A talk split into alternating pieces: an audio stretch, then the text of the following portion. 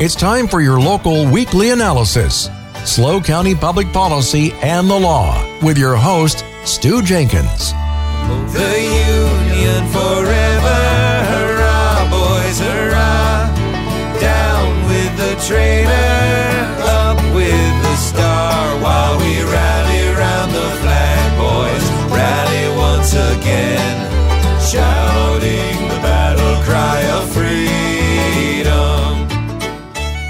Thanks for staying tuned to SLO County Public Policy and the Law, only on K News FM 98.5.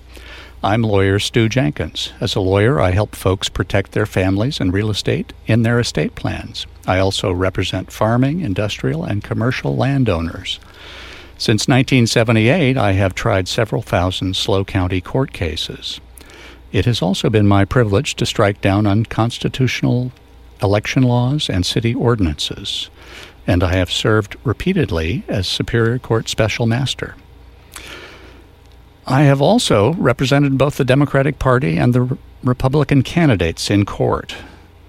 On SLO County Public Policy and the Law, office holders, lawyers, and activists appear to inform you about government actions shaping your lives. Last week, I had Kem Weber, a certified general real estate appraiser, tell us about all kinds of appraisals and when you should get your home, business, or farm appraised. I also interviewed election law lawyer Kevin Shenkman about the California Voting Rights Act and why he has demanded that San Luis Obispo adopt council elections by districts. If you missed last week's show, log into the podcast of the interviews at knews985.com. That's K N E W S 985.com. This hour, it is a real privilege to talk with the presiding judge of the Superior Court, Craig Van Rooyen, about a subject that has recently been of critical interest to every Californian, indeed, every American grand juries and trial juries. But first, let me give you a little background about Judge Van Rooyen. He actually got his degree in journalism at Andrews University. He got his JD, that's Juris Doctorate for the uninitiated, at UCLA. And then he went to work for the DA's office in Riverside County. He got tired of that and he went into civil litigation for about two years and realized that that was not as much fun as being a deputy district attorney. So he came to San Luis Obispo County where he got a job in our local DA's office in 2007. In a short period of time, he was appointed judge in 2016, and I think this is the most telling thing about Judge Van Rooyen. He'd become a judge in 2016, and even though he had all that work to do, he went off and earned his master's in fine arts by 2017 at Pacific University. Well, I want to welcome you to the show, Judge Van Rooyen. Thanks, Stew. It's a real pleasure to be here. Now, why did you go off and get a uh, master's in fine arts after you'd become a judge? Well, it wasn't a career move. Um, I've always enjoyed writing. Um, I've read books and written my entire life and uh, became really uh, interested in writing poetry. Had been doing that for a while on my own and then uh, decided to pursue it more seriously and the program at Pacific University was a low residency, so it allowed me to work a day job and then uh, correspond with uh, with my professors. And I want to tell listeners that the uh, first time I saw Judge Van Rooyen uh, give a talk to the San Luis Obispo Bar Association, he he did it with a poem. And uh, actually, a good poem. well, that's that's not what we're, what we're talking about today. But I, I just was taken by that. Um, the uh, the thing I think a lot of listeners are thinking about these days is indictments by grand juries. Uh, we've had a president who's been indi- a former president who's been indicted four times now in different jurisdictions. Uh, two two federal jurisdictions, one in Washington D.C., one in Florida. Um, we've got a Georgia indictment of a whole bunch of people, including the former president in Georgia. Uh, and we've learned a lot, I think, on television about how Georgia grand juries work, uh, which is a little different than California. And then um, there, I guess there's a New York grand jury uh, that's indicted the same individual. Um, California uh, indictments and grand juries work a little differently than both the federal and the and the uh, state systems we've been talking about. But one of my, my favorite authors uh, is Akhil Reed Amar on the Constitution. And uh, what he says is that grand juries uh, were an invention of the colonists after they broke away from England to put a check on prosecutors. Uh, for, so you could not, in the federal system, still can't, be charged with a crime until a grand jury has indicted you, at least a felony. Um, and uh, then a judge will issue a, a, warrant and people go to trial. Um, I, I thought it would be good for us to have a talk about how grand juries in California work for people to understand this and uh, what the burdens are when when people uh, get called to a grand jury, how they get on there. So why don't you tell us a little bit about uh, the grand jury? We have a grand jury right here in San Luis Obispo County. We do, yeah. Um, and uh, I'd be happy to talk about that. I think the grand jury is a, a very important part of of uh, of keeping government honest. I think uh, mm-hmm. sort of the uh, would be the overarching theme. Um, we have regular folks who volunteer their time um, so it's a very democratic process, and it's a it's sort of a citizen watchguard of what's going on. And um, you know, in in San Luis Obispo County, we use the grand jury in a couple of different ways. Sometimes people refer to th- the grand jury as a civil grand jury or a criminal grand jury. I know that the law doesn't really make that distinction, but the way it works out in practice um, is we have folks who serve for a full year, the full fiscal year, um, to look into um, and sort of follow their nose wherever it goes in terms of uh, investigating corruption or looking at uh, various local government organizations to see uh, how they're doing. Um, if there are public officials who are doing bad things, then that grand jury is tasked with uh, you know, investigating that as well. In addition, from time to time, um, the district attorney will ask uh, the presiding judge to impanel um, a second grand jury uh, to present evidence in a criminal case. And uh, those folks will make a decision about whether there's enough evidence to bring charges against somebody, um, and that's an indictment. And and that uh, second grand jury would usually be just tasked with one specific case, uh, some big case probably. That's correct. It, it's an alternative to uh, a separate process that the district attorney usually uses, and that is presenting evidence to a judge in a preliminary hearing to determine whether there's enough to go forward to trial.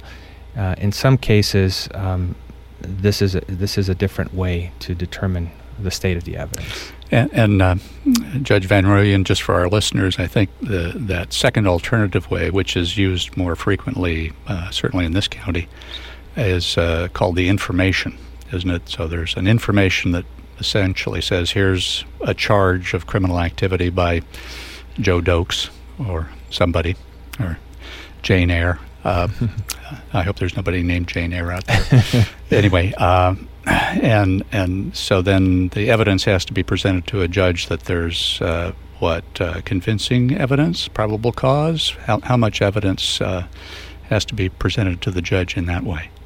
It's probable cause, so that's uh, basically defined as the judge has to determine whether there's a strong suspicion that the person um, who the complaint has been filed against committed a crime.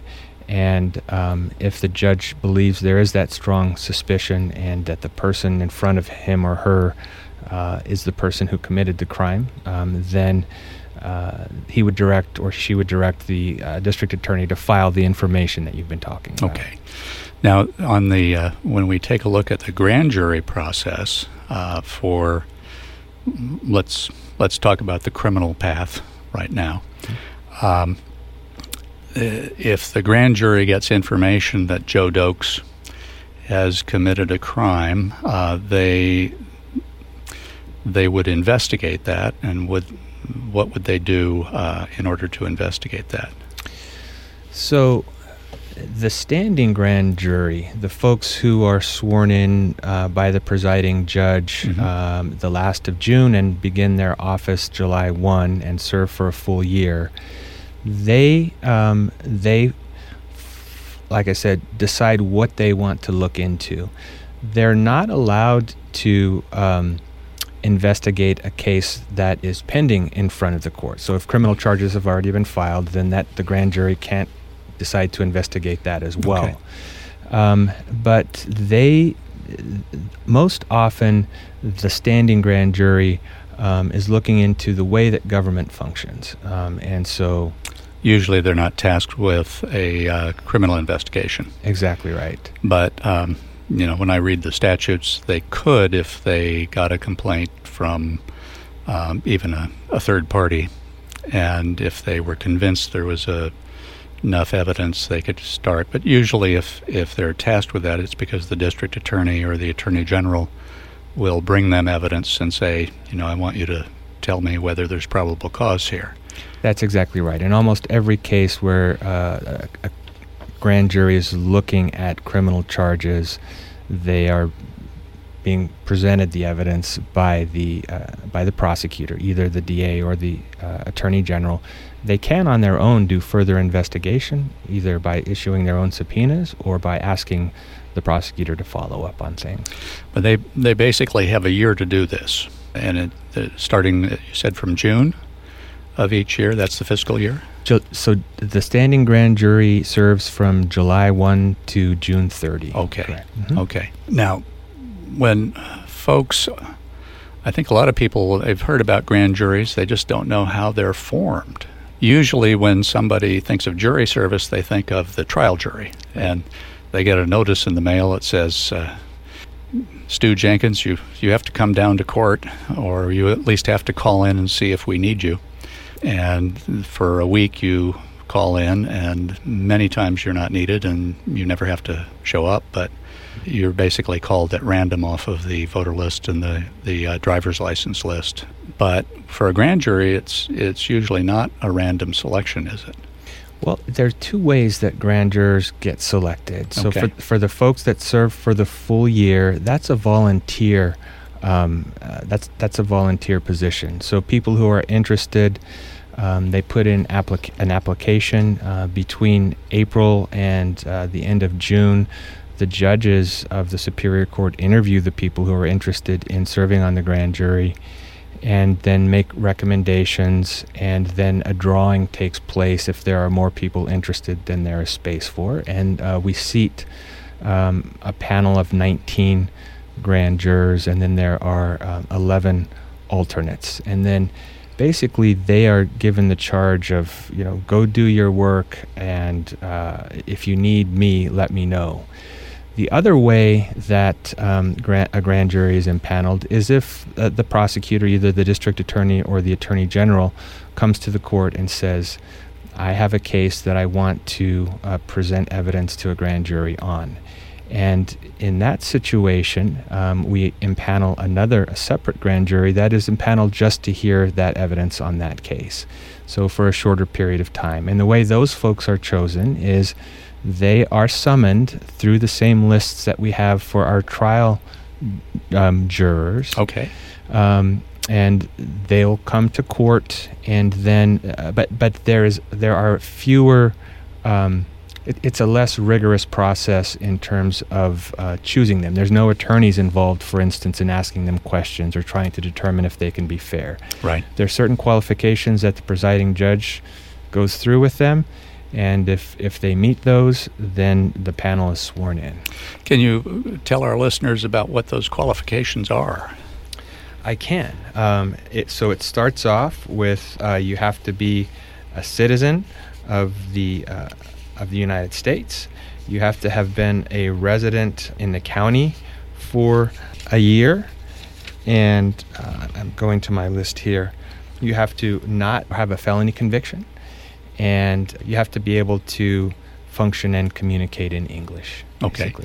And um, I'm I'm sort of assuming that there's some uh, in a in a criminal case, the the jurors are asked about have they formed any opinions about uh, specific people or have they had uh, contact with potential defendants uh, or or you know are they married to a police officer that kind of thing um, are any of those questions the kinds of things that come up in selecting a, uh, a special grand jury no, actually not. Um, so there will be instructions that the district attorney reads to those folks um, when they uh, go to do their job.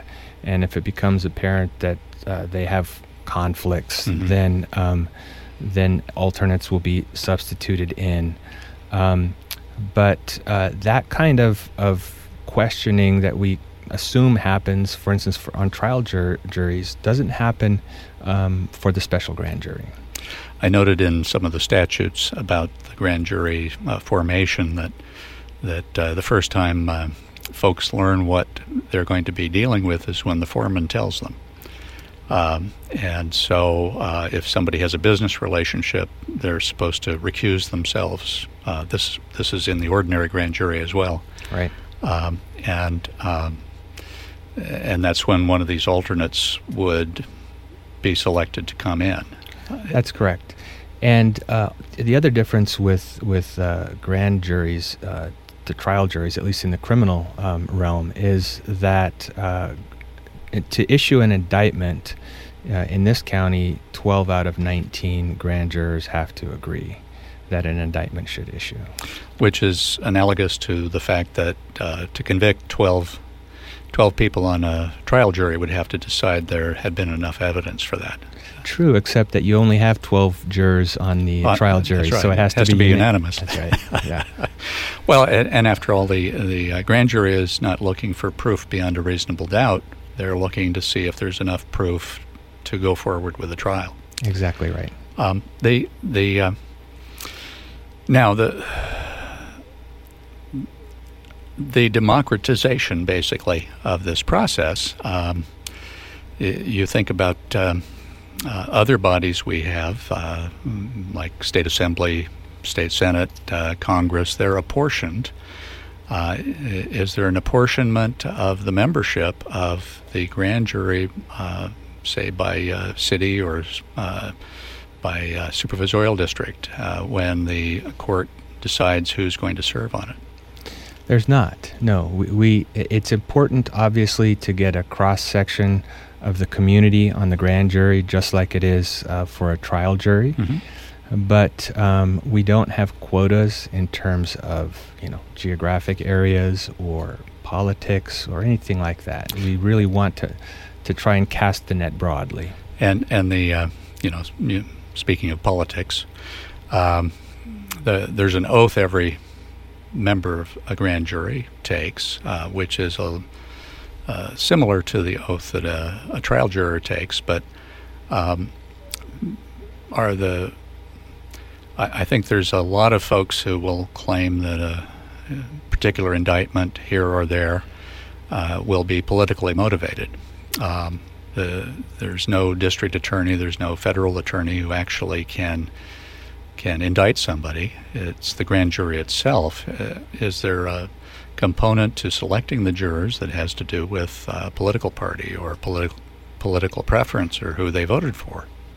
Not at all. Um, yeah, that's not questioned. Um, so we the the the folks who serve uh, their their political party is is not important in the selection process. Um, we like I said, we want to have people with various backgrounds, with various political beliefs, and uh, you know, we want to have people who are going to be uh, to to be willing to bring their common sense and their background, and to have a vigorous discussion, but also to try and reach consensus.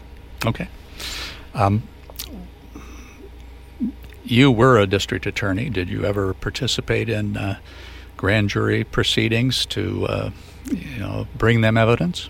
I did. I had one occasion where uh, I asked the presiding judge to convene a grand jury, and um, it's it's it's very different um, from your, your regular job as a prosecutor. Mhm. Um, uh, we were, you know, after we had the, the grand jury selected by the the presiding judge, we went across the street into a, a room in the uh, in the uh, county building, and um, it was my responsibility to present all the evidence that I had to these folks, uh, both exculpatory evidence and uh, evidence that would lead to an indictment, um, because there was not the safeguard in that proceeding of a, uh, a criminal defense attorney, and um, and their secret proceedings, um, although a record is taken so that if there are irregularities later, they can be uh, challenged. So there's there's a court reporter in there who's uh, documenting everything in case uh, that's needed later uh, at the trial, Exactly. and that would be ordinarily be disclosed to the defense attorneys if there's an indictment. Is that right? Exactly right. So if there is an indictment, um, then uh, defense attorneys then are appointed or are retained by by clients who want them, and they receive the transcript of the grand jury proceedings. Okay. Now, um, when uh, what, once the indictment is issued, uh, is that something the grand jurors uh, can talk about, or is that somebody anybody can question them on? It is not. Uh, the the grand jurors um, take an oath of secrecy, and so they uh, they those proceedings are um, are confidential, and for good reason. I mean, if if the government has not met its burden, um, then and a and an indictment is not returned, then um, it should not be common knowledge that the- They were being that investigated. they were being investigated. Okay. Exactly right. Well, we're coming up on a hard break, Judge. Stay tuned, folks. We're going to talk a little bit more about grand juries with Judge Van Rooyen.